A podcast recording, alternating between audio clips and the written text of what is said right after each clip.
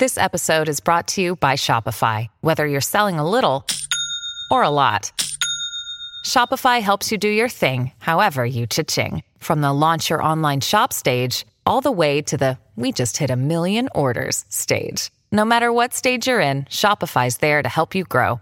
Sign up for a $1 per month trial period at shopify.com slash special offer, all lowercase. That's shopify.com slash special offer. Guys, there's only one place you can get a true Colorado mountain pie. It's your favorite locally owned, legendary, unbelievably delicious pizza joint, Beau Jo's. Bojos. The Colorado mountain pie has become a staple for not only natives, but for those who are just passing through, which I agree as not a native. Beau Jo's is incredible. I also agree as a native. There you go. All bases covered. And mm, Beau Jo's is the only answer. Beau Jo's dough is made fresh daily and contains locally sourced honey. You heard that right. There's something for everyone at Beau Jo's. I am lactose free. I can't have dairy. And I had a delicious pizza when we went for our holiday party. And then everyone else had even better pizzas, right? That had lactose in. That had cheese on them, Right. yes. You did have the saddest pizza I've ever seen in my life. You know, um, I, it's what I gotta Would we do, even or call else that I pizza? die. At a certain threshold, Bread it's with no longer toppings, pizza. yeah. Well, An open faced sandwich at that point. huh? Beau Jo's accommodates Poor for Allie. everyone. So thankful for that. They also have Colorado beer on tap, including our personal favorites. Breck Brew and your f- favorite sports teams playing in the background. Nothing is more important to Beau Jo's than their community, which is why they are always happy to help you raise money for your fundraising causes. Host your next fundraising event at one of their five front range locations. Check out their website today at beaujos.com. That's beaujos.com and tell them who sent you. Nobody out. Three and two on Charlotte. Jokic gets it across the timeline, gets a high pick and pop with Murray. Lindsay breaking through. Taken away by Nathan MacKinnon, two on two with Landeskog. He has done it again. Von Miller, ladies and gentlemen. Dom, two hands, Nikola Jokic. Save me by Grubauer with the left pad. Oh, goodness gracious me. Take a good look. You won't see it from long. Two-run home run. Trevor Story. Touchdown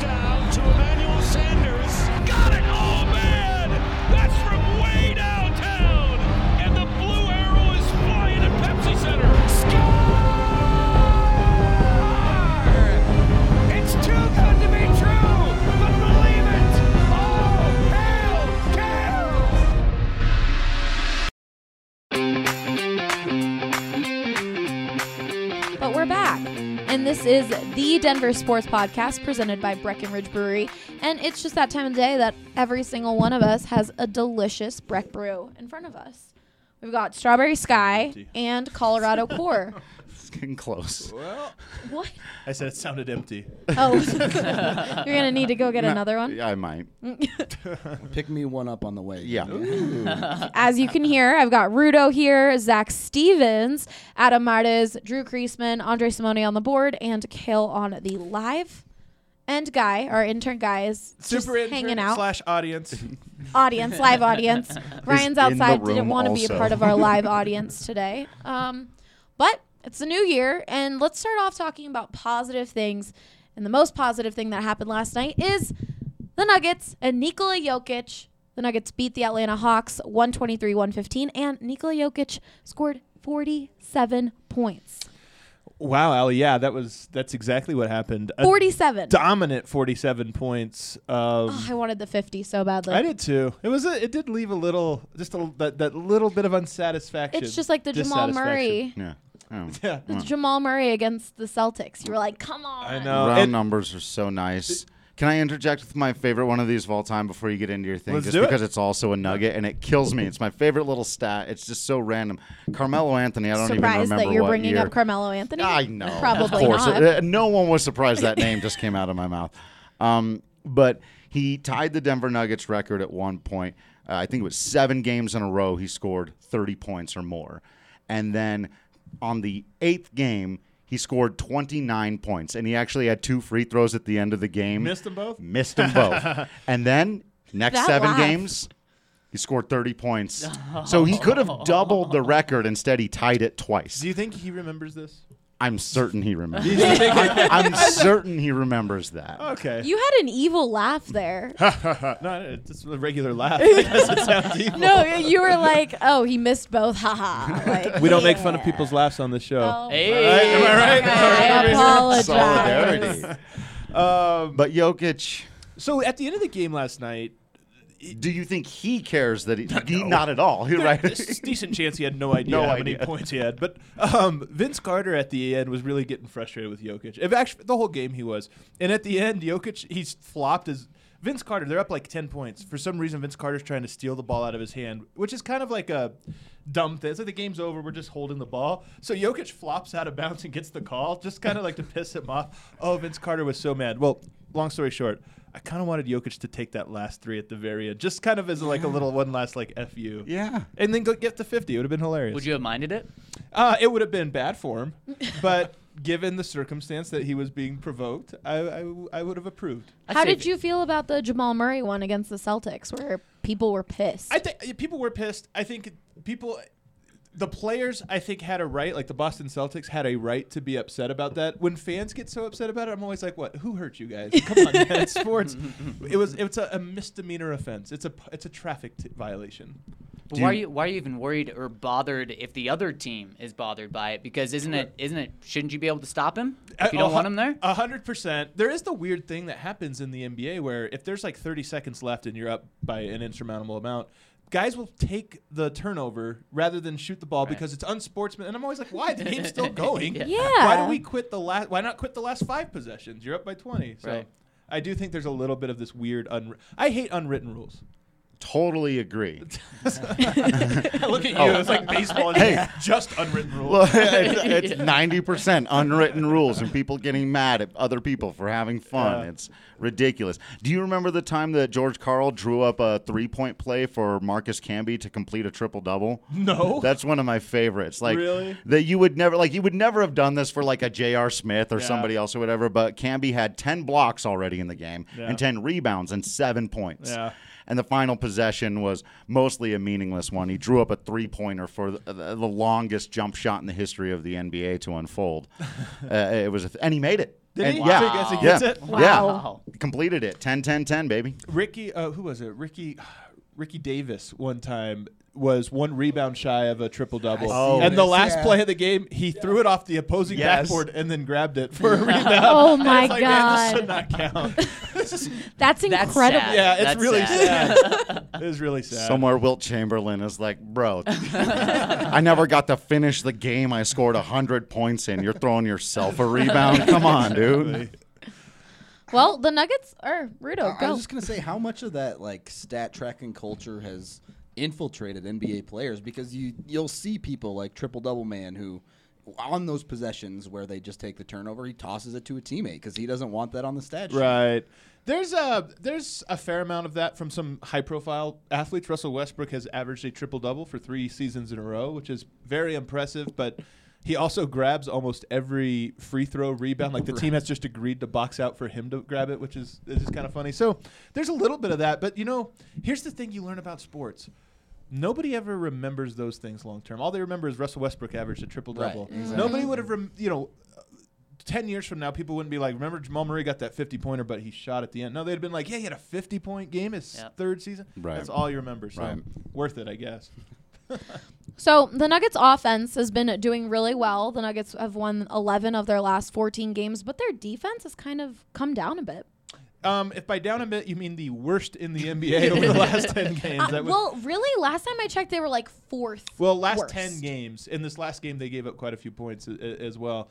Um, so, a couple things happened here, and this the exact same thing that happened last year. One, I don't think Denver's an effortless defensive team. They, when you play really hard they're, and they're on a string, they can be very good, but they're not the type like that you just throw out and they're great defenders, and a bad game is still really positive defensively. Um, so they have to try really hard, and I think they did for the first six weeks. And now it's the middle of the season. It's like we got to work on other aspects of it. But the bigger point is Paul Millsap got hurt. Gary Harris got hurt. The team has two very good defenders. Both of them went down, and as happened, it, it was exactly the case last year. When Paul Millsap is not in the lineup, the team's not very good defensively. So I'm not necessarily concerned about it. Okay. It's a long season. Denver was bad offensively, great defensively. Now they're great offensively, bad defensively. they're winning. They've won both ways. When do you think it's all gonna click together? April April twelfth or whatever. I mean, this is oh, Lovely. this is what happened last year. Is Denver sort of and and I know people will get That's when you want it, though. It- It's people, true. People will always get frustrated by this, and myself included, because you watch a guy, especially a guy like Jokic, and you go like, "Why won't you score 47 every night or whatever?" It's 82 games. tiring. There's a lot of different things you have to do, and exactly, there's it's a marathon. You don't sprint every single mile of it. You got to pace, and I, I would love for Denver just to. Die. Everybody wants the Warriors of 2015, where every game's a 20 point blowout, and you're just celebrating the whole time. But that rarely happens in any sport. So what will that combination be once the playoffs come? I mean, uh, they're going to be great at both, or what? What? What's their formula? They regress to the mean and they're just 15th in both. What? No, no, no. So it happened last year this way, where they swung back to be, I think, top ten, or I think they might have been 11th in defense, like fifth in offense. And I think it'll be something similar. But here's what's interesting. This will might surprise some people. I think Denver has a better chance of being a very good defensive team, like the seventh best defensive team, than they will be the best offensive team. And one of the reasons for this, i this is actually the storyline to me uh, of this season outside of Michael Porter Jr. But um, the storyline is this Nuggets team has gotten too good to rely on each other. You, they need to rely on each other, but in the past it was the only way they could win. Like I'm weak at this, you're weak at that, but if we come together, our, our, our skills blend. Jamal Murray's gotten better. Gary Harris has gotten better. Will Barton. All these guys have gotten good enough to where it's like, oh, I don't need you this time. And you do that, you know, 30, 40% more, and all of a sudden you just don't have that chemistry and cohesiveness. And so what's interesting for me is if Denver does sort of come together the way that they have for the last few seasons, I think their ceiling is really, really high offensively. But it gets harder to do every single year. That sounds dangerous. It is dangerous. Is that on? is that on Michael Malone or who? Who's that on? No, I, th- I think well a little bit, of course, uh, of fostering and, and emphasizing certain things. Um, w- I think Michael Malone is an inc- part of what makes him a good playoff coach is he's so detail oriented, and I think part of part of being a detail oriented person is you're always worried about the execution of this play or whatever. Sometimes you have to emphasize how do I get these guys to trust each other. It's an abstract thought, right? It's not a very specific. I get into the film. And I think for this Nuggets team, what they need as much as anything, they've had five years of Malone preaching these details. I think they know the details. Whether they choose to, to adhere to them, but also more importantly, just whether they get on the same rhythm. Uh, Phil Jackson had a hilarious thing he used to do with the Bulls, where he would like have a bring. I mean, he was he was a bit of a hippie for the '90s. He would bring a guy in to bang a drum before games, and the players would all try to breathe at the beat of the drum so that they could all get on the same breathing scheme. Now this is ridiculous, but, but it- Absolutely not. It, what are you talking about? but it, the point, the, the, the spiritual point is being made of like m- the most important thing for us is that we're all sort of connected, and you know I hope Denver gets there. You hope they bring a guy with the drum in. Hey man, I'm all, I'm all for that. Phil Jackson will laugh his way to his 58 championship rings or whatever he's Yeah, got right, hanging yeah. around. it is hard to know if it was the drumming or the Michael Jordan. I'm not sure which, which part was the more important of that Bulls dynasty. No Michael in L.A. I'm just saying. I'm just saying. Snorted. Phil Jackson's a pretty good coach. He is a very good coach. Pretty good coach. Not because of the drumming, though. I just want to be clear. that, that was maybe the tiniest little bit of his his coaching genius. I'm gonna Not- say if, not every- in Drew's if- mind. if everybody else knew why Phil Jackson was such a great coach, maybe they'd be a little bit better. I'm just saying. I I I always bought into all of Phil Jackson's mumbo jumbo. At 100 percent of the the yoga when he corrected the reporter that you don't smoke peyote. I, I really appreciated his entire life perspective, and I, I, well, I actually am a big believer in team chemistry and I mean it's kind of what you were just saying. I mean fundamentally even though maybe the example you don't agree with, whatever it takes for any individual group of players, what's going to speak to that group? If it worked for that group, then yeah, bang on a drum or uh, you know, some guys bond over video games, or some guys are gonna bond. Uh, but you got to figure out what makes. Uh, you know, watching a lot of sports movies lately, and so I'm just kind of in that mood where it's like the coach has to come in and figure out how to get the guys because the most important thing is that they trust each other, and that's really important in professional sports. I, I, I'm with you, and I think with Phil it was true as well. It's just too bad he didn't have a star in New York. Otherwise, he could have had a, a third. Yeah, a third it's brutal, just brutal. With the trust aspect, let's bring in the trade deadline. And this team does they have their ups and downs, but they do have a lot of great chemistry, and that was something during the offseason we talked about Jerami Grant um, adding, like doing well in that rotation of guys with just the way he is. Are the Nuggets going to make a move during the trade deadline? Yeah, I think so, but I don't think it'll be as much about adding a piece as it is about consolidating. They Okay. have a player in Malik Beasley who's very good. He's coveted by a lot of teams, but Denver can't afford him. He'll be a restricted free agent this offseason, and he's just too good. Um, so I think Denver will look to move him. Juancho Hernangomez kind of in the same boat, although not as coveted. Uh, They're teams that I think will really use him, but he doesn't have that much value. So I look for Denver to move those pieces, maybe collect an asset. Maybe maybe there's a piece out there that they feel like they're missing, a defensive wing or something like that. But this is you know what I do: scour the, the teams, who's available, this that. I just don't see anybody that really makes a difference for the Nuggets. So. Um, so I do expect them to move some pieces out, but I, I really don't know what they would bring in that would make a difference. Let, let's say they move Malik Beasley. How much does that hurt them this year? I well, part of it is they've set themselves up for it not to hurt. Uh, I think he could be in the rotation. He could be a, a good player, um, but he's not. They tried to reach an agreement on an extension this summer. They didn't, and I think the, the organization sort of saw the writing on the wall and was, do we need to start building this guy into the fabric of our team, into the rotation? Probably not. So he hasn't played that much. I, I do think they could use his shooting. One of the things about Denver, they're not a very good shooting three point shooting team, and this is a three point era. Um, Malik Beasley, the most reliable three point shooter on the team, and he's not playing. So they probably could have used him, but they haven't this year. Speaking of shooting, Michael Porter Jr. had another great game last week. We talked about him winning the week because of his uh, starting debut. After that, he still had a great game. Was it 34 points? No, wow, that would have been nice. No, it's 25. 25, okay. Yeah. yeah, now you make it sound like it wasn't impressive. It was all impressive. all It was right. so Awesome. impressive. 20 well, okay. He was 11 for 12. Yes, that was what was crazy. I couldn't get over those Oh, stats. that's he was only two one of three. shot. Yeah. Yeah, I did the you math quick There- there. Good job with Thank the you. math. Thank you. But he absolutely dominated coming off the bench in only 23 minutes of play. That's crazy. It is crazy. It was a, it was one of those games we'll remember. I mean, when you go back in a season, there's 82 games. You remember some of them, some of them fade. That's one you'll remember. It was, um, th- with him, the the the shine really pops. I mean, the things that are good about him and his game are just it, they're so loud and you can't miss them. I mean, it's not.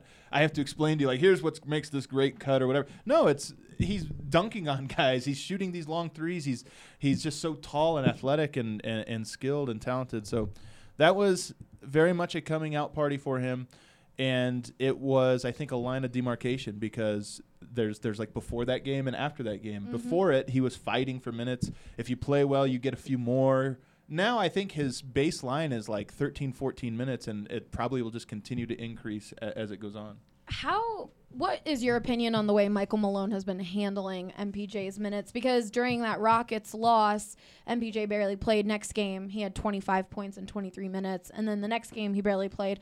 How do you think he's been managing that? I think he's done a really good job, and I think this is the single thing Michael Malone is probably best at as a coach is sort of managing egos, I- and and he's just so tough. You know, he's such a tough guy that I think if you're soft with that, a guy like MPJ who has been entitled and has been a star since he was t- 10 years old maybe starts to kick back a little but Denver has built this culture of meritocracy and this this all the players from Jokic came off the bench for a year and a half Jamal Murray came off the bench for a year. Uh, Gary Harris came off the bench for a year. All of these guys paid their dues and had to like earn it. And by the time they got into the starting lineup or started getting minutes there was no questioning whether or not they should be there. It's like oh no this guy should have been here 4 months ago and he earned it. I think the same thing is what it, Michael Malone envisions for Michael Porter Jr. That if you just start giving this guy minutes off the right off the bat, Torrey Craig, who started in the playoffs last year, isn't playing, and he's going. This dude didn't do anything. I helped you win a playoff series.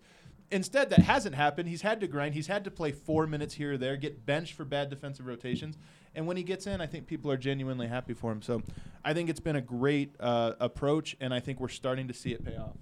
So do you think we will start seeing MPJ play more minutes? Oh, already it, it's already the case, and Malone has sort of alluded to this, maybe not as directly as it was first reported, but um, he, he- there's no question about it that he has, and some of this is Malone's genius. Talking about like the Phil Jackson sort of like mind trick. There's certainly the like he's not starting the first ten games or not playing the first ten games. Then it was give him a few minutes here or there, and then after 30 games or so, it's like you know he's really impressed me with defense. Where I'm watching the film going, I don't but it's almost like you know Malone went to the season and mapped it out. Like Right. I'm, I'm not going to do this. I'm going to slowly give him a little bit more and make him earn these things. So I, I think there's no question. I would be shocked if he played fewer than 10 minutes in a, in a typical game going forward. And if he plays well, he'll get 20, 25.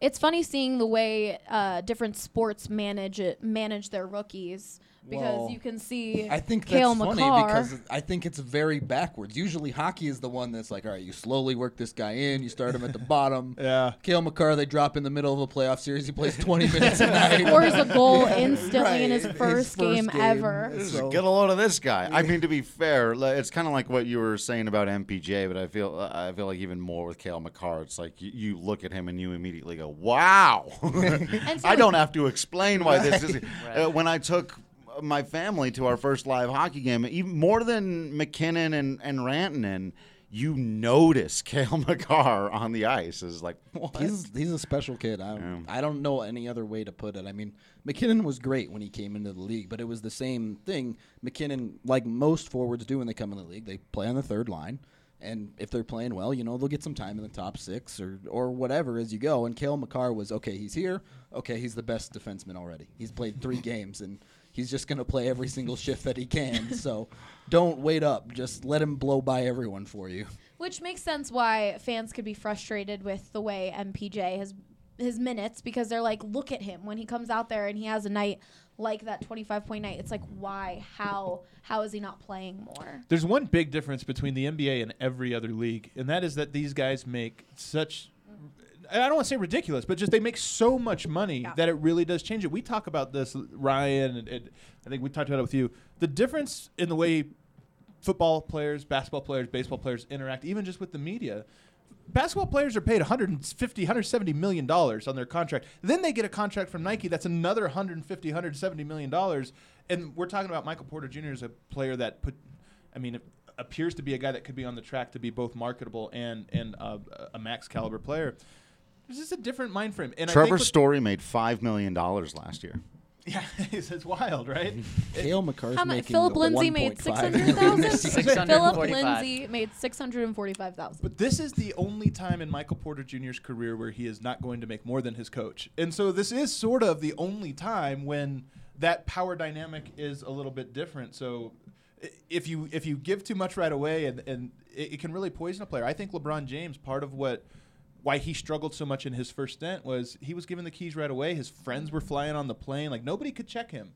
And the next thing you know, he grew up but didn't quite grow in the right ways that they need to, and then he left. Does does Malone feel that pressure? Maybe coming from from Jokic now, you know, who's making 150 million. I don't think from Jokic because I think he's just such a, a different personality. He Yeah. presents his own challenges, but I don't think he's a guy that's like, I make more than you, coach. You can't tell me what to do. He's I just that he's not wired that way. I also think his maturity level isn't there. Jokic, Yeah. Uh, well, in a different way, right? a he's, way, he's I think he's mature about not pressing a player because I have more money than you or whatever. Yeah. But he's immature in other ways for sure. Um, but yeah, those those power dynamics are really in- interesting in the NBA, and I, I do think that is a, a big part of it. Another big part of it, and this is maybe we haven't talked about enough. Michael Malone didn't have a contract extension until 10, 11, 12 games ago. The front office wanted him to win, improve on last year, and play this guy that is a major liability on defense. And I, I wonder at least if there was a little bit of a, you know, when I'm going to play Michael Porter Jr., when you guys pay me my extension, because then I have job mm. security. And it's mm. maybe just a coincidence that right when he got the extension, Michael Porter Jr. started playing more. I think you can also see that with Drew Lock and the way the Broncos handled it. There's so many weeks that the p- fans were just asking for Drew Lock to come out, and they kept saying he's not ready. Yep. Yep. It, it, when you when you were talking about the MPJ situation and, and Malone saying that he's playing better defense, you're like, wait, what? It, it was kind of the plan that was maybe created before the start of the season. exact same thing with Drew Lock. I mean, the, the whole time, all we heard from John Elway and Vic Fangio was, "There's a plan for Drew Lock. There's a plan for Drew Lock." And we're like, well, what is it? Can we get some detail? God trusts the plan. What, what, you know, tell us about the plan. It's just trust the plan. Mm. And it's it's kind of like they at least didn't really seem like. And then you know Joe Flacco gets hurt, and it's like okay, come on, the plan's got to include this, right? And like nope, nope, plan plan's still going forward. Plan So, didn't yeah, count on it- the it's- 48 year old quarterback. Right, hurt. exactly. It's just funny how the plans maybe aren't exactly what makes sense. Yeah. In the story of how this first year of Drew Lock has been handled, w- will it matter? Will people go back and say, man, they really did mess around way too much with that? They were being ridiculous? Or will it go the other way and say, actually, just because he, be- he became a great player, they must have handled it perfectly? Yep, that's how the Broncos are going to play it. In fact, Vic Fangio, maybe his biggest line at the end of season press conference was he was asked about the plan, and he said it was perfect. Of course he. perfect. Yeah. And he said, I want to be around and be involved with plans that work this well throughout the rest of my career. I mean, just Wow. emphasized Just- it like crazy. And fans, they won't remember it. May- may- Maybe next year, if the Broncos go 12 and 4, and they're saying, "Oh, what if what if Drew Lock played?" That then then they would have been a playoff team last year as well. But if Drew Lock really is the guy and brings them to the playoffs, you know, three out of every four years, wins division title, people aren't going to remember the mm-hmm. first year. I feel like players were even saying that this year, though. They were Yeah. like, "Man, maybe if Drew would have started earlier, we we would be a playoff team right Yeah. now." Well, they Yeah. lost like five, six games by last second field goals. Yep. Uh, what, what, how, what was the number, actually? Just- Did- Three Yep. Three of Yeah, them on last second field goals by and like then one on. one or two points, I think it was. Yeah, I, th- I thought it was four by Four? like two points or less. and yeah. had terrible offense for the first eight weeks. And But terrible Drew's a little management. different that he was hurt though. I mean, he couldn't have played for most of that. No, or He, he sounded like John Elway. That, that, that was so. Vic Fangio finished that set or finished that response, but John Elway started it. And just because he was asked, "Do you wish Drew would have played earlier?" and John immediately said he was hurt. Well, All he was the plan. healthy. He was healthy week three. Week mm-hmm. four, he was throwing the football, so they didn't have to put him on IR. But the IR was perfect because then once they put him on ah. IR, they said, "Whoa, you know, when the Broncos are 0 4, no one's screaming for Drew Lock because he's on IR. He can't come back until week nine. So that that's exactly how, how, how they play it. I mean, all I'm saying is the Avs have thrown more touchdowns than Flacco this year. That's true. That is That's true. I don't. Maybe the lock part of the plan worked. The other half of that plan, playing Flacco, nah, not so much. Well, probably the the reason for that was at the very start. John Elway got it in his head that Joe Flacco was Brett Favre and Drew Lock was Aaron Rodgers, and Joe Flacco was certainly not Brett Favre. No, ever. at, any, at, at any point, by the way. No, no. With the more touchdowns than uh, Joe Flacco, we can transition. Oh, I just hit the mic. Sorry, everyone. Um, we can transition into the Avs, who last night didn't play a very exciting game, but they did uh, beat the New Jersey Devils on the road 5 2 and the St. Louis Blues 7 3. Last night they fell to the New York Islanders in a very boring game. Yeah, just Very slow. bust out the the Men in Black mind eraser for that game. Forget it ever happened. I mean, that's Barry Trotz, the coach of the New York Islanders, loves that mucky, grindy play style. The Avs unfortunately played right into the hands of it a little bit, but I think if you look at the Blues game where they won 7-3, that was the third time playing the Blues. The Blues play a very similar style. That is a system that okay, it works once, maybe it works twice, but you get footage of that and you say, okay, here's the holes in the defense, and then you go out and tear them up, basically. So, a team like the Islanders, who the Avs only play twice a year because they're in the East, they don't see them in the playoffs unless they're in the Cup final. I don't put much stock in that game at all. How big was that uh, St. Louis Blues win? The St. Louis Blues game was was huge because the the Avs had to prove it, right? They lost to the Blues twice pretty handily with that system, and they had to say, "Look, we can beat this team if you give us a, a series of games. If you give us this team to look at and adapt to, we can come back and not only beat them but manhandle them." So it's not the end all be all by any means, but they said if we're playing this team in the playoffs, at very least we're going to make it a series.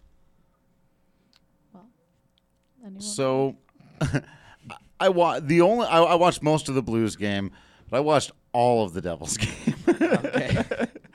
and I understand much easier in the NBA because when I was watching it the most was during the Gregg Popovich years, how a team can impose their pace on another team. Yeah.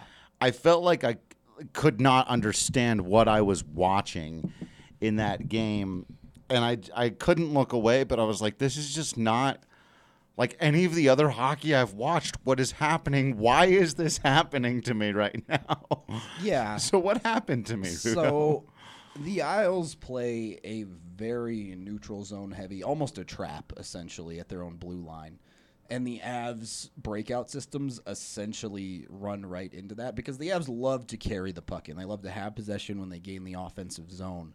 And the Blues just do not allow that. If you try to carry the puck in over the offensive blue line, there's four Blues, Isles, whichever. They play the same style. There's four players standing at the blue line that are just going to blow you up and knock you off the puck.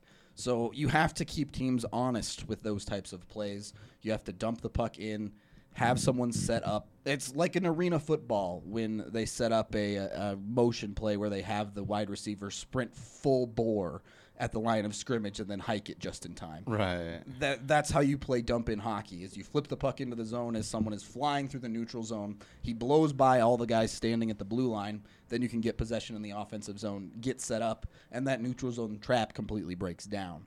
Now, it's still not going to work every time, but if you can do that, then they have to respect that. That gives you more room to skate with the puck, and it comes piece by piece by piece. The Avs current breakout system is very simplified. It regularly looks for the stretch pass through the middle or skating it through the middle. And that just does not work that well if that's your go to play against that type of style. Interesting. So that's the kind of thing that in a series in the playoffs you could game plan for. But as you were saying, since you only play them twice a year right now, you're not worried about it until you get there. And you know, in a perfect world, that's something you adapt at an intermission or something. But Come on, coach. See, I learned a thing. Now I can be mad at the coach. That's how sports works.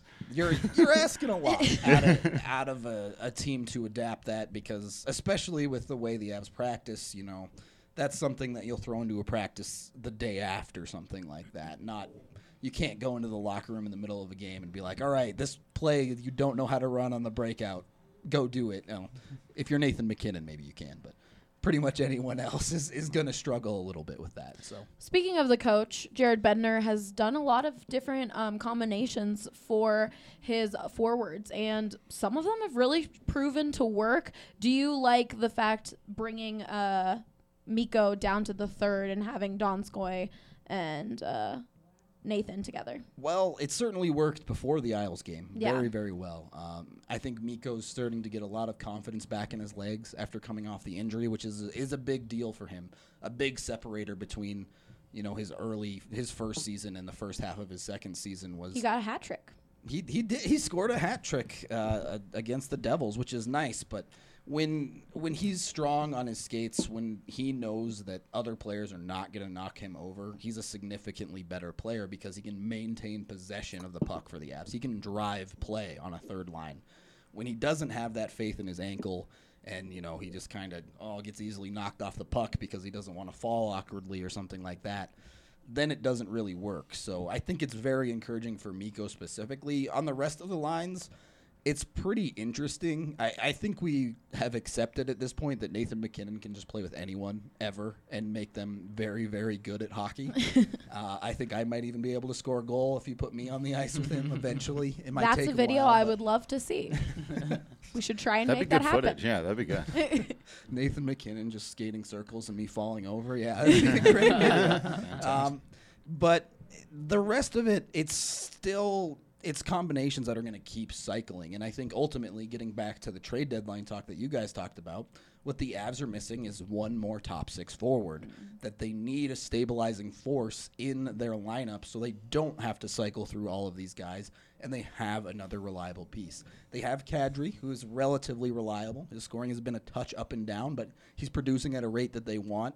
But both Burakovsky and Donskoy started out extremely hot, and now they've been in a bit of a lull for a while, which isn't totally unexpected, but not something the Avs can continue to afford for the rest of the season. They're both close to breaking their points from last they are. season. They are, and, and they absolutely, absolutely will. But the Avs lineup was set up for them to do that. If they Mhm. don't, then they came up significantly short in their seasons because they're getting more opportunity than they ever have. Can either of those guys be the guy? I mean, is there a hope that no, they're just going to turn it around and, and play their best hockey? Uh, can Burakovsky? I think maybe uh, he has to shoot the puck more. If- That's Drew's guy. yeah, Shoot the puck more, Burra. Come on. He has- Play a little hockey out there, Burra. Come on. Has one of the best shots on the team, straight up. He can snipe the puck, and he has to use it more, and it has to get going in the net. He, if he can turn that around, if he can push it to a 30 goal pace, which he's not that far off of, yes, he can be that guy. Donskoy, I don't think so. I- he- he's a, he's a very good player. I love him so much. He's so cute. he knows exactly how he needs to play and exactly how getting in deep, grinding out pucks, and getting points that way is what he has to do in the top six. That's just He it- can't score. Like I've Yeah, never seen somebody with right. such an obvious inability to do a thing. It's like he does all the other things, but you could give that man the most wide open shot. I mean, you, You say watched that. a Chushkin earlier this year. But that seemed like a guy in a funk, man. I'm like, uh, there's a difference between a guy in a funk and a guy who shoots the puck right at the goalie every and single time. the funny thing is, he has a career high in goals this year already. right.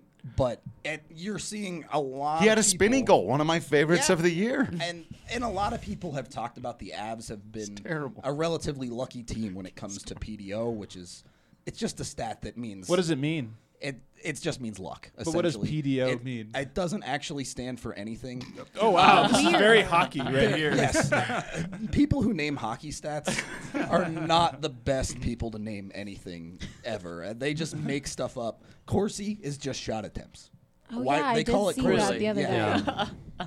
It's pretty annoying, honestly. Fenwick shot attempts minus block shot attempts. Sweet. So yeah, It's it's very confusing. names are just ridiculous for hockey stats. So just ignore those. But The PDO trophies too. None of them are just like, hey, MVP, Rookie of the Year. It's like Calder and some other guy. the Hart So- Trophy, Yeah. the Selke Trophy. yeah. Yeah. We all know Selke Stanley Cup because it's famous, but like literally, you can't even just. Baseball has unwritten rules. Hockey writes down people's names. very specific. yeah. Um, but with Donskoy, I think he's kind of the poster child of this luck thing because he was very lucky scoring a lot of these goals early in the year, and we've seen that pendulum swing back to now. Okay, every shot he is firing it right into the chest of the goalie. How did this guy ever score 14 goals? But I think it's it's pretty confined to a few players like that. The majority of the Avs offense is sustainable. They're just looking for that one final piece. Now, I know that this conversation probably irks you a little bit, but I do still see people tweeting about there possibly being a goaltender controversy with the Avs. And now that you've had a few games to see both guys, w- what do you want to say to those people? Um, I'm still Grubauer's still the man Yeah. to me. I I don't know how else to put it. I mean, neither goalie has really lost the Avs very many games, so that's great. But when you see a game like the Islanders game, the Avs lost one nothing. Francouz played very well. The Islanders, they are not a high octane offense. They're very content to take shots out from the blue line, shots that goaltenders should save 999 out of a thousand times. So you have to take the quality of opportunities against the goalies into account. And night in and night out, Grubauer is facing significantly tougher opponents and still performing quite well, still holding down that starter position. So uh, it's a win-win really here. If you want to tandem the goalies, you can get both of them rest as long as Francouz continues to play well. But at the end of the day, when you're going into the playoffs, it's Grubauer for sure. All right. Well, I have seen that conversation still going on a lot for the last three It- weeks. It, it'll never end, and uh, you know as soon as Franco started playing well, that it just Yeah, became a topic of conversation. that conversation will remain unless Francouz falls off a cliff, I think, and and that's fine. Unfortunately, Him falling off a cliff is fine. no, no, not that. The the fact that he's playing well. That's mine. Yeah, this is not fun. Um, I didn't think you would pick it up. but it It's like a child. I'm like, that's mine. No. yeah, uh, It's- People on the podcast You are got not going to understand what, what happened. But I, That's I- all you gotta say? Yeah, Yeah, pretty it's- much. I mean, the Avs are in a very good spot. They're a little over halfway through the season, and they're 11 games above 500, and Where are they seated at the moment? second in the Central Division, top 10 team, uh, top seven team in the league right now. I think so. Yep. They're they're perfectly fine. They should be battling for home ice in the playoffs, essentially. How much this do you care about seeding beyond that? Oh, it does. I I've never cared about seeding, to Just be honest. And, and Have if- home ice, get there, play hockey. I, I mean, last year was an extreme outlier for hockey where all the eight seeds just went ham on everyone. But it was dope to watch. by far, of the big four sports, hockey seeding matters the least. Is home ice even that important? I think it is for the Avalanche Okay. specifically, um, but in general, eh. I mean, it matters, but I not to an excessive amount. I would say. I, they're, I forget the the name of the research that they did, but they did all the major sports and the home ice advantage, like win percentage, and hockey was like the least. It mattered the least in hockey, and and the Avalanche are one of the few Denver sports teams that aren't at the top of their league for for it mattering the most. So Well, I've had a few people comment on the Periscope saying, I need a Colorado core, yum, strawberry sky. You know where you could get those. Total Bev is giving the DNVR fam 30% off your purchase of $25 or more with with the max discount applying up to $75 using the code DNVR 2019 online or on the Total Beverage app. Total Bev delivers. They have everything you need. They have a great app and it's just an obvious thing, so don't let this offer pass you by. Order today and receive 30% off your purchase of $25 or more with a max discount applying to 75. Oh, Hey. so satisfying. Think at the service. You guys got just handed beers right now. yeah, shout out super uh, intern guy. Yeah, that, wa- that was a baller move. All right, well, the Broncos are officially in the offseason. They had their closing press conference last week, right when we were recording this podcast. So, Zac, I'm going to have you give us a quick little recap of the most important things that you learned from that. Well, Drew Lock is the the guy. Kind The of. guy. The guy. yeah. Well, we'll go with that because, as John Elway said in not a complete sentence, there aren't any other options. So. why? Why would he Wow. say that? Oh, I have no idea. What a It- there- way to there's phrase there's no reason not to get behind your guy at, at quarterback. And if you don't have any other options, just fake it. because you know what? Let, let's say he were to go out and trade for Patrick Mahomes. No one's going to be like, whoa, whoa, whoa. At that end of season press conference, you said Drew Lock was the guy. Now you're trading for the best quarterback in the league right now. We don't like that. No, there's no reason. So I have no He's- idea why he he, said didn't do he that. uh, they don't like to show their hand. Uh, uh, Yeah. pretty much everyone knows who their starting quarterback is in the entire league. What do you mean showing your hand? I don't know. Is it Brandon Allen a possibility? Right, What? exactly. Are uh, are the Chiefs afraid to say that Patrick Mahomes is their guy? They don't want to show their hand. Maybe they're going quarterback in the draft. You know, all these top teams have no problem saying, "Of course he's the guy." You know, John Elway could have had that answer. What do you mean? Yeah, he just went four and one. He just got the locker room uh, believing again. The fans are energized. Yeah, of course he's the guy. That's what it could be. Is this just a Denver it should be. sports team thing? Because the Avs are notorious about doing things like that. Now, on a night to night basis, Bednar will be like, "Oh, I don't know who's gonna start in net. We'll see." There's nothing lamer than that. Malone does the same thing where it's like, well, a player's injured, he won't say it till right before tip off, and you're like, what's what's the advantage here, guys? didn't Like, help Come yourself, on, really, If it's yeah. Jokic or Murray, I get it, but it's Torrey Craig. Not gonna let you know until right. Come on. Right. Well, and, and for the, the scouting report doesn't change. for football, if you did that because you really had a quarterback controversy going into a football game on Wednesday, you don't want to announce who the starter is. Keep it a nice little secret. I get that, but no one's fooled right now. At, in January, who the quarterback's going to be in September? I mean, even Would you say it's a lock? Oh, it's most Wow. definitely a lock for Drew. Wow. Yeah. Fangio would say that You're definitely Might as the well first call you person. Dad right jokes now. need to stop. um, this is my part. this just happened. dad jokes need to stop. Allie just just pulled out a, like a bloody axe out. Um, uh, anything else that c- was stand out in the press conference? just some some little things about players. Justin Simmons is going to be back. The question is how how much what what's he going to cost? Safety just got paid $14 million a year. Justin's looking very similar to that contract. Eddie Jackson's contract for 14.6. Justin's going to be similar to that. John Elway, I mean, speaking of not tipping your hand, he did the complete opposite with Justin Simmons. The safety, not as important of a position, said, yes, we want him back. He's going to be back. So Of co- and he deserves a big contract. He deserves to get paid. Yep. He had a great And- season. And uh, more people are going to be back. Every single coach is going to be Mm. back. A little surprising considering the Broncos have had one of the worst special teams units, but they're going to keep it for continuity. And so their whole thing this offseason is stability.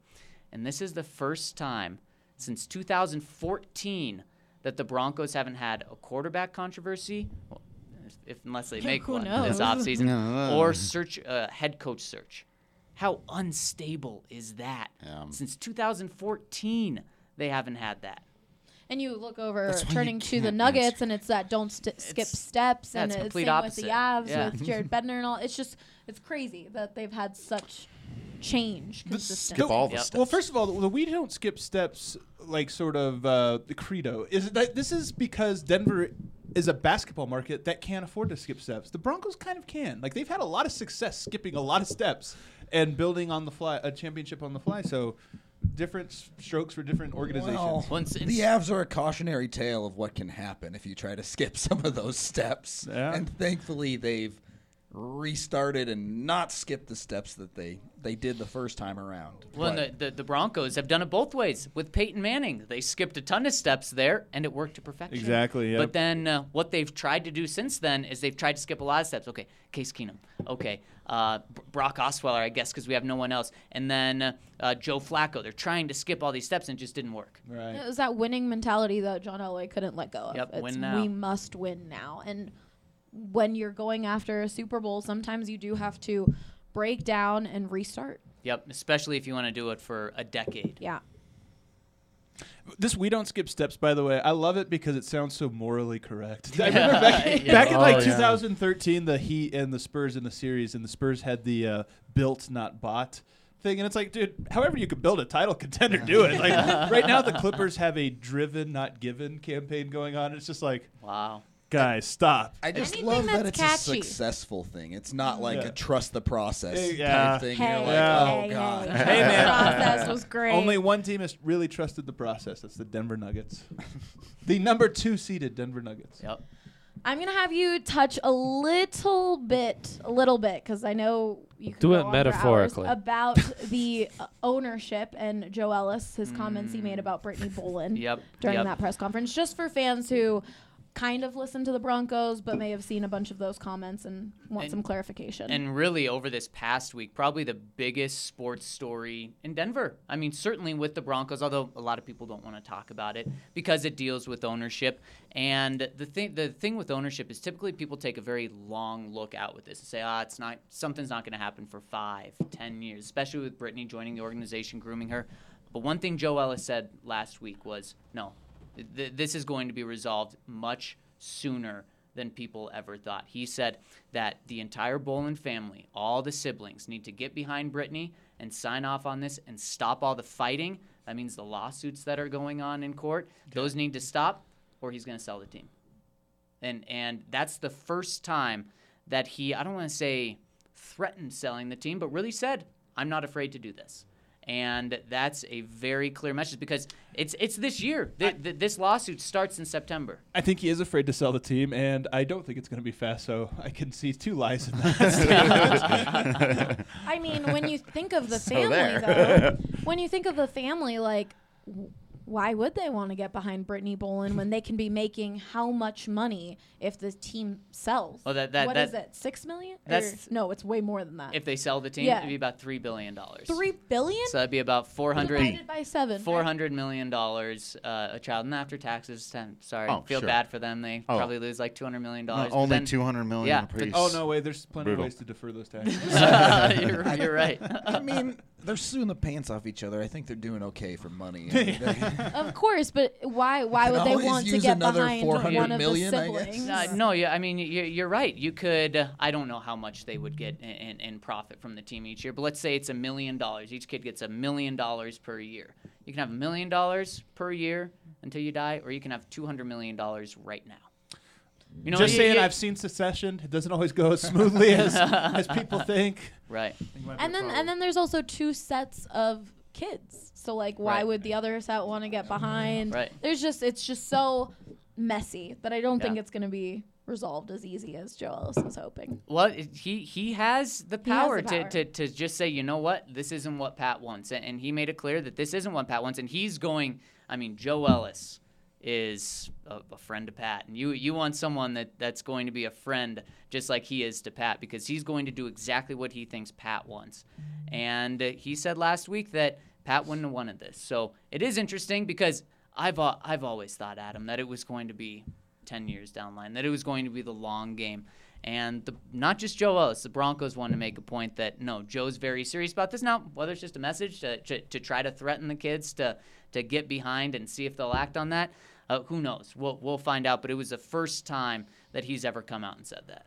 I'm all for Brittany Bowlen. Just gonna let that us. They don't have to negotiate with Comcast, so they're a step ahead of altitude at least. But Don't, Who, don't get him who would have thought that Dick Monfort would have been like one of the more stable, just, like, just No like- controversy.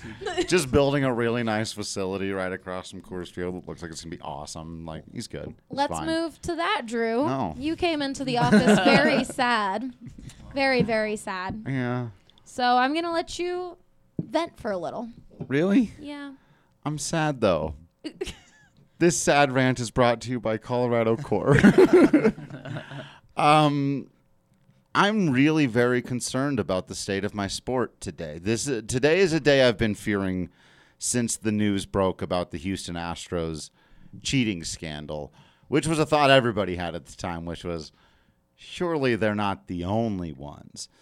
But then that scandal was so elaborate and so well conceived and executed that I thought, okay, they they might actually be the only ones. Like that's way overboard. And we're all waiting for news on what's going to happen, assuming it's going to be very serious. And news breaks today that now the Boston Red Sox, who have also won the World Series in the last couple of years, They do skip steps. they skipped a couple of steps. It skipped looks a lot of like uh, they are also accused of some electronic sign stealing, and I I now worry and am relatively certain that this is a an epidemic in the game of baseball. Um, Adam, I, th- I think you asked me earlier, you know, is everybody doing this? And, and my answer was that it's probably that most people are doing some version of this. And I equated it to the steroid scandal. And I think it's similar. No, not everyone is cheating. And I think we have to be very, very careful not to arrive at the conclusion that everyone is probably cheating. But this is really, really bad. It undercuts the fundamental integrity of the game. It's one thing to stand at second base and use your human eye and, and educated guesses to try to get the strategy. That's that in every sport, people there's a certain amount of understanded cheating that happens. If you know what pitch is coming, that's it. We're not playing baseball anymore. Bro- uh, Ryan equated it to the defense knowing exactly what the offense is going to do. Like the- Exactly. the, game completely changes. It's so easy. If you've got the other team's playbook, what are we doing? And this is going to seem like a weird introductory phrase to my next sentence, but as a fan of professional wrestling, wow. Okay. Yeah, that was a weird. That was a great transition.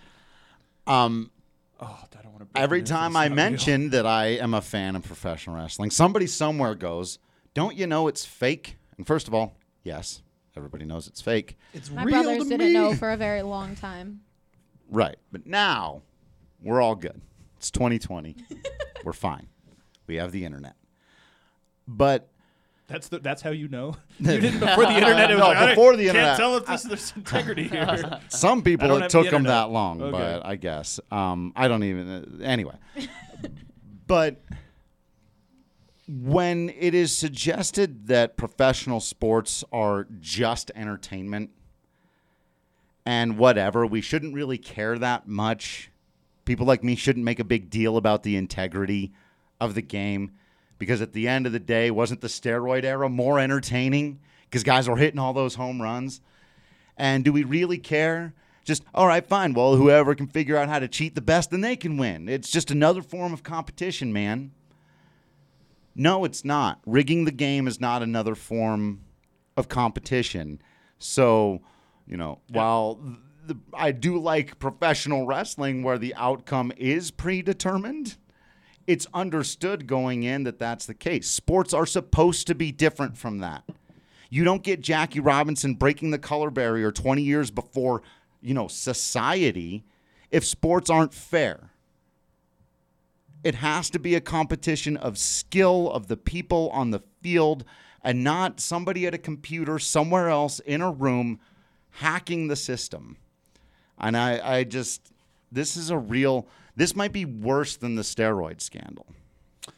Baseball is born in scandal, though. It just seems. And I don't I mean this know. as like a, a knock, but I mean we that's could true. go back to The what- Black Sox. All Yeah, the best exactly. movies, all the best movies are Uh, about the sports scandal. So 61. you've gone from the mob fixing it to now like every team has their own little NSA. Yeah, yeah. And it's, you know, it's right. There are certain lines you don't cross. Again, it's like, you know, in all of our sports, one of the things you understand, right? Like working the referee and flopping around like James Harden, as annoying as it is, is not over, it's not crossing the line of paying the referee Right. Yeah. to give you calls. That you've crossed a line there. This has crossed that line. So Drew, you're gonna hate this. Yes. But why not just open it all up and every team can do it? because then I mean you could do that, but I mean it, it fundamentally changes the game. Like you can't pitch that way. But is that is that the future? Because if you haven't been able to stop teams in the past because the, the technology is just so forward thinking like that, are you going to be able to stop every team? Or, or, or there's still going to be the one or two teams, and when those one or two teams do it, then they're the ones that are winning. I think there are a couple of ways to stop it, but I think the best way. Telepathic signs. Uh, there we oh, go. it's coming. Yeah. I mean, Do. I I think Major League Baseball would have to commit to monitoring it. Um, but I think the best way to stop it is to come down really hard with penalties to say if you are caught doing this, you don't just lose money and draft picks. Like, and, and I don't know what it's going to be. Major League Baseball came out today, interesting timing, and said it's going to a couple of weeks, and we'll hear about what's going on with the Astros. Which for me is wait, we got a season coming up. I'm going down to Scottsdale February 22nd. Teams are trying to figure out how to build right now, and we don't know if a team that was in the World Series hmm. last year is going to look the same. Do they get to keep all of their best players and just keep rolling and and be this dominant team, despite the fact that they may have cheated to win a World Series and then get back to another one? So give, me- give me an idea of what a a very severe penalty could look like. I mean, I think the GM should be banned for life from the game of baseball. Wow. I think AJ Hinch should be banned from baseball for life. And I think um, probably most of the managers and coaches and scouts who were involved, same thing. Wow. I mean, some of the stuff that came out when they brought in a bunch of those guys was like the one of the first emails they sent out was like, "Hey, we're looking into cheating and we'd like to know how to cheat better." Right. And it's like, "Oh man, Right. this is not good." Eric wrote on the Periscope, "Can we get? m- Can't we get my idea of the pitcher's hat, similar to the QB helmet with the earpiece?" We could. There, there are a lo- look. There are a lot of ways to try to go around the problem to solve it, but you have to punish people for cheat. There's always going to be a way to cheat the system. You have to make it clear that if people do, bad things are going to happen. Really bad things happen to you because yeah, there's there's always going to be a way to try to use the technology, and that is the cutoff line. You can't use technology to steal signs. If you're using your own eyeballs and you're signaling stuff into the dugout and you're getting cool and weird and creative with it, fine. But um, yeah, I, I think that's the only way to go. You, you you could try to invent all of these other systems to mask it, but someone will hack into an earpiece or someone, you know, there and, and so whatever you do to break the system of sign stealings through technology, very serious. I mean, there I would even consider voiding uh, some of these players who were super involved in it. I'd void some contracts. Yeah. And and like why do they get to keep making that money and playing for that franchise? Why do they get to remain a team? I mean, I, I I love your ideas. I think that those are the very severe consequences that I think would, would make teams think about it. Because then you're dealing with, you know, that GM is saying, well, sh- I'm not going to be able to make a couple million bucks each year Right. if I do cheat. And the, and the manager's thinking the same thing. Right. I Yeah, I just mean- don't think they're gonna take that. Your approach is steps. if it happened on your watch, see you later. Like you're done. Yeah. Yeah. Yeah. That's n- I mean, I, I think Sounds pretty the- logical. It'd be great if that could happen. Yeah. doubt The. GM and the manager should be banned from baseball for life, and they probably won't be. Uh, they should at least be suspended for a number of years. Uh, That's what I suspect will happen. AJ Hinch. Years? Yeah. Suspended for years and really hefty fines, but not that. I mean, compared to normal people, it'll sound like a big number. Right. $5 million or something. Right. What do you think will happen? That that I mean, it, it's gonna it, and probably even let maybe a year or two suspension Mm. for the GM, for the manager. Uh, some of the scouts, like the lower level people, will take the worst of it. They'll be the people yeah, that get of banned for yeah. life or whatever. Some right? Guy just trying to make it entry Yeah, level. like. I got an email one day from AJ that was like, "Do this," and I was like, "All right, guys, we're- somebody find me someone who can bang on a drum." You got to crawl through the sewer well. Yeah, Come up there right. like, this is how I get ahead. The guy banging on the drum, he's gonna get the brunt of it. It's just like So we have banging on the drums in basketball now. Yeah. Now we've got Very it in the different. Rocky Very style. different. Yeah. Very very different. very, What? very. What can teams do to prevent this from like a technology standpoint? Because, as Eric said, excuse me, with the with the football helmets, there are lots of stories about a couple of buildings you go into, and oh, it's the fourth quarter, and wouldn't you know it, their radios magically stop working. Mm-hmm. So it it seems like every team, when it comes to technology, always has an in or some kind of backhanded move to to make things not a level playing field. Yeah, I mean, I, I really don't know other than I I don't know how you'd monitor them watching a video feed from center field because the system worked so well for like 145 years. so it's like devising a new one that works. The sequencing is too fast for the human eyeball to figure it out. If you're doing it, you're, you're taking an educated guess. You're, you're, there's a little bit of risk if you're stealing signs the traditional way. This way, you can an algorithm can run it within two or three times of them throwing down the signs. You can have it figured out. And I don't know how you. You, know, you got to monitor the computers of all the people in the front offices of all 30 teams and make sure that I I have no idea. I'm probably not tech savvy enough to develop that solution to this problem, but. I mean, you need the, like a third party for every stadium running that Just kind of EMP technology, every right? Field. Got it, Roger. Yeah, right. Like we just it's brutal, man. Just throwing down a sequence of hand signals used to be one of the most beautiful things in the world. And now it makes me sad. Well, I want to make you happy, so we're gonna move on from this topic. We don't like to see Drew sad. Do you need another Colorado core? A guy got me one. This Oh. is, so oh. I'm on my second Colorado core, which I Not needed. two yet. I'm just sad. This is a very sad day for the game of baseball. And I think there are people out there who don't think it's a big deal. Like, if they don't follow it very closely, like, I don't understand why is this bigger than any other, you know, why is this bigger than Spygate in the NFL? And it is. It's bigger than that. Like, this is bad. And the more widespread it gets, and it's going to, it's going to get worse. This is going to get worse before it gets better. What pitch you throw is like an enormous part of baseball. it's hard to. It's just like the fundamental thing. It's the thing you have to know. If the batter knows what pitch is coming, you might as well be seven years old playing machine pitch again. Like, No. yeah. Yeah, you literally might as well put a pitching machine out there. To go back to answering Zac's question from a while ago, why not let everybody do it? Right. Functionally, it would be the same. Like if a guy knows the curve's coming, he, he's fine. Like a major league hitter, like it doesn't. You put a pitching machine out there. I've got a solution.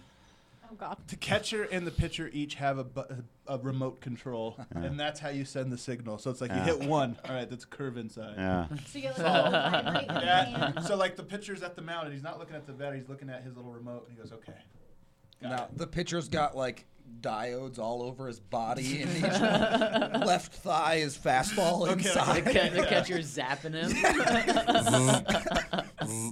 I mean, we're talking about a league where guys can figure out the difference between a fastball and a curveball based on whether or not your arm is more perpendicular to your body up here or it's a little bit more out to the side down here. And if they pick up on that, they'll hit a home run against you. like it's Yeah. so if, if if you know for sure, Yeah, I'm with you. Let's get the remotes on. I like the telepath idea. Can we just set up something so that the pitcher and catcher That can is communicate? proprietary, and I will sue you if anyone's outside. All right, Drew. We'll, we'll have you keep us updated on what's going on because this is definitely big for that sport. So Um, I, you may not be happy about it. We'll, we'll talk about it if you want to keep us updated on it. But as you may or may not know, taking care of your teeth is pretty important. I would say very important. Um, our friends at Green Mountain Dental Group are giving away a free Sonicare toothbrush when you schedule a cleaning, X-ray, and exam. That's right. You simply just have to take care of your teeth to get a free Sonicare toothbrush from Green Mountain Dental Group. Check them out today online or call them 303-988-0711 to schedule your appointment today. Um, before we get to who won the week, we got someone asking. We're gonna do this real quick. I wasn't talking on the mic. I apologize. Uh, I knew it the second I did it. I was like, ah. uh, um, we're gonna do this real quick. Someone said buying a Nuggets, Avs, Rockies, and Broncos jersey. Holler. Congrats to you for the money. Yes. Um, who's the safest player to get for each? Rudo?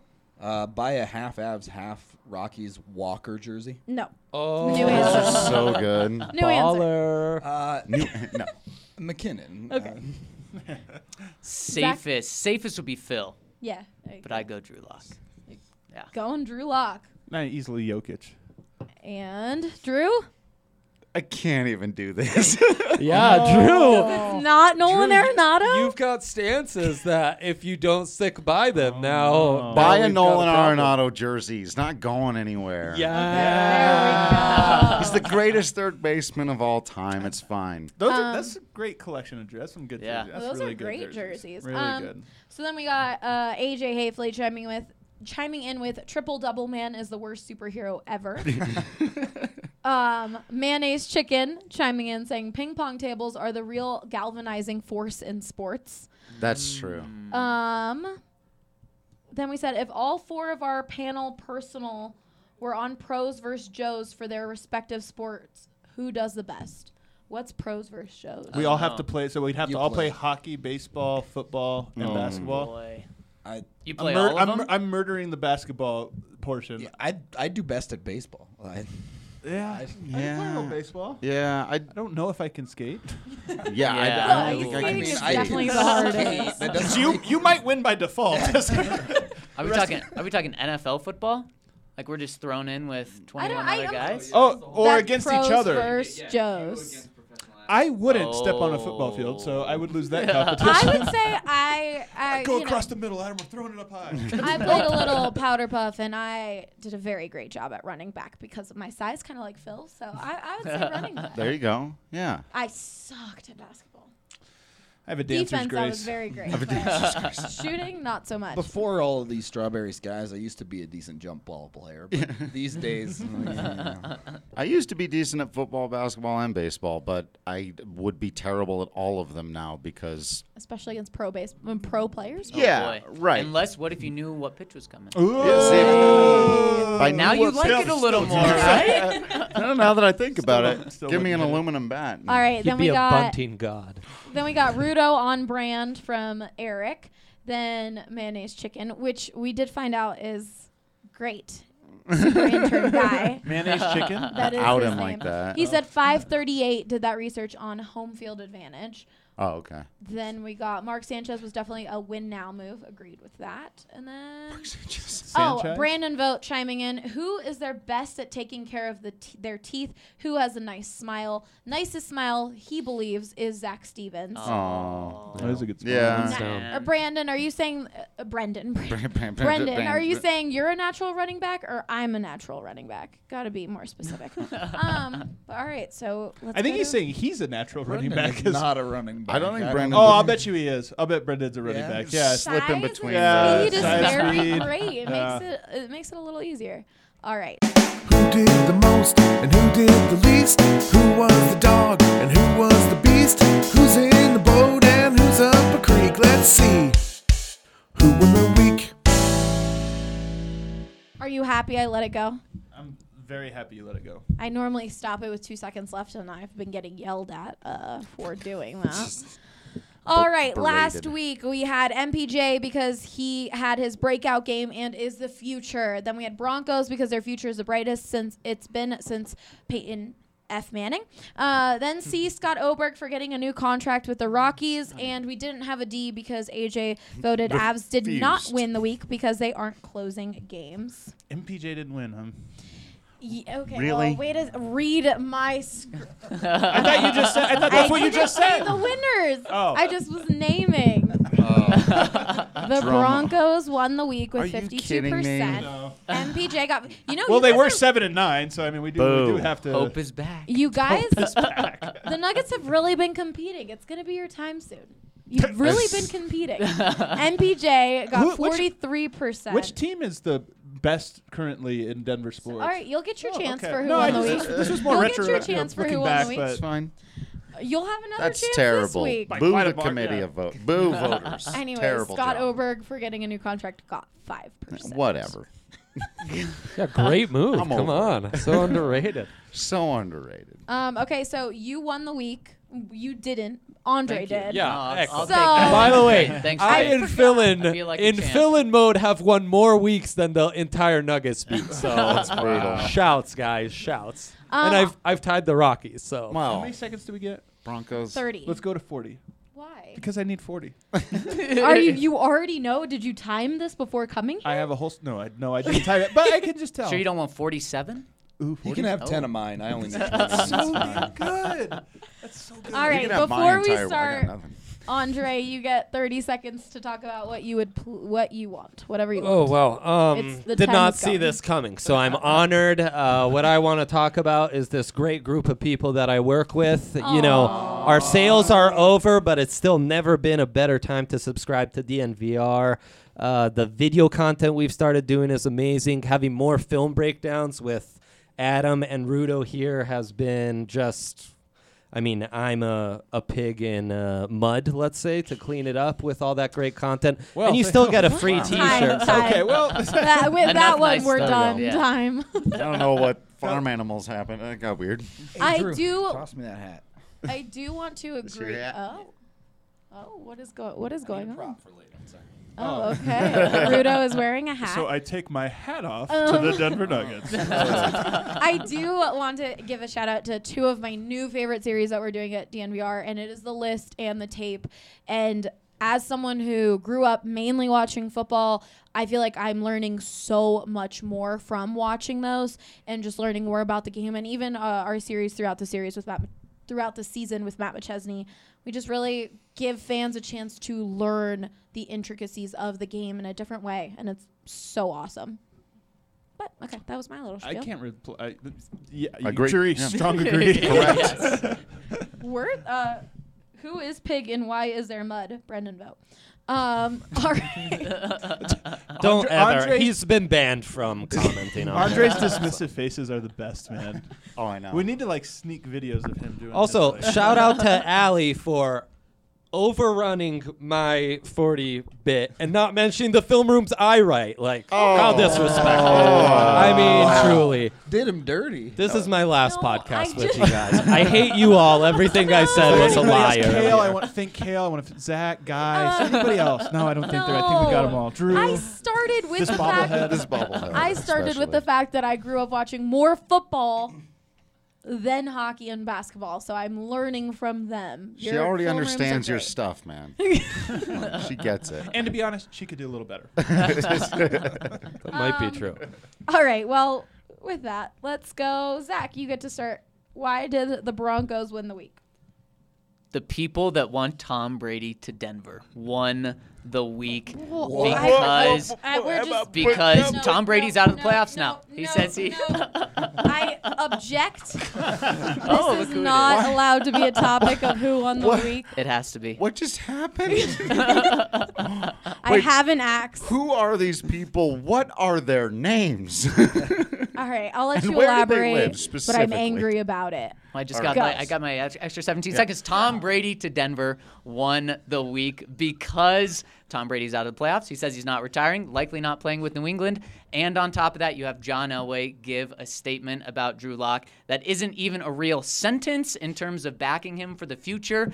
Boy, it all makes sense. And you add in the fact that Tom that, that John Elway wanted Drew Lock to sit for a couple years. Well, who only has a couple years left? Tom Brady. All right. That Time, take brought the it. Whole. We, That- yeah, we have a live audience here now. We've got Brendan Vogt, who was commenting, and Ryan Koenigsberg, who's just shaking his head. That might He burst through the door, ready, ready to like just shut this thing down. Cut the feed. Well, I had grabbed my axe. And- and hon- honestly, I'm just, I'm just trying to help Adam have the Nuggets win the week, you know, because I know that'll get no votes. That was maybe the worst argument in the history of who won the week.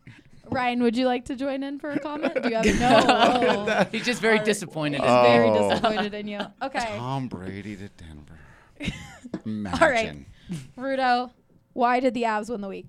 Uh, the Avs won the week because Mikko Rantanen scored a hat trick, and he's back to being the big moose. Per Kelly Mikko.